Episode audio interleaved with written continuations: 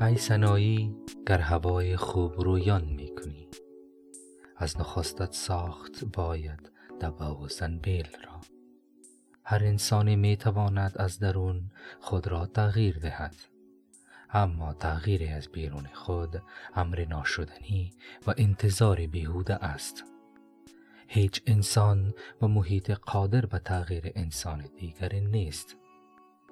اگر انسان به نقطه خود آگاهی برسد و بر تغییر کجیهای خود مصمم شود آن هنگام است که پا در مسیر درست و هدف شدنی گذاشته است.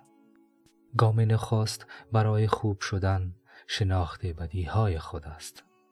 پس از آن است که شخص می تواند به مرحله تغییر که پشتوانش اراده و پشتکار است وارد شود. برای دست یافتن به خوبی ها راه جز خوب بودن نیست. هیچ بدی نمی تواند به نیکی دست یابد.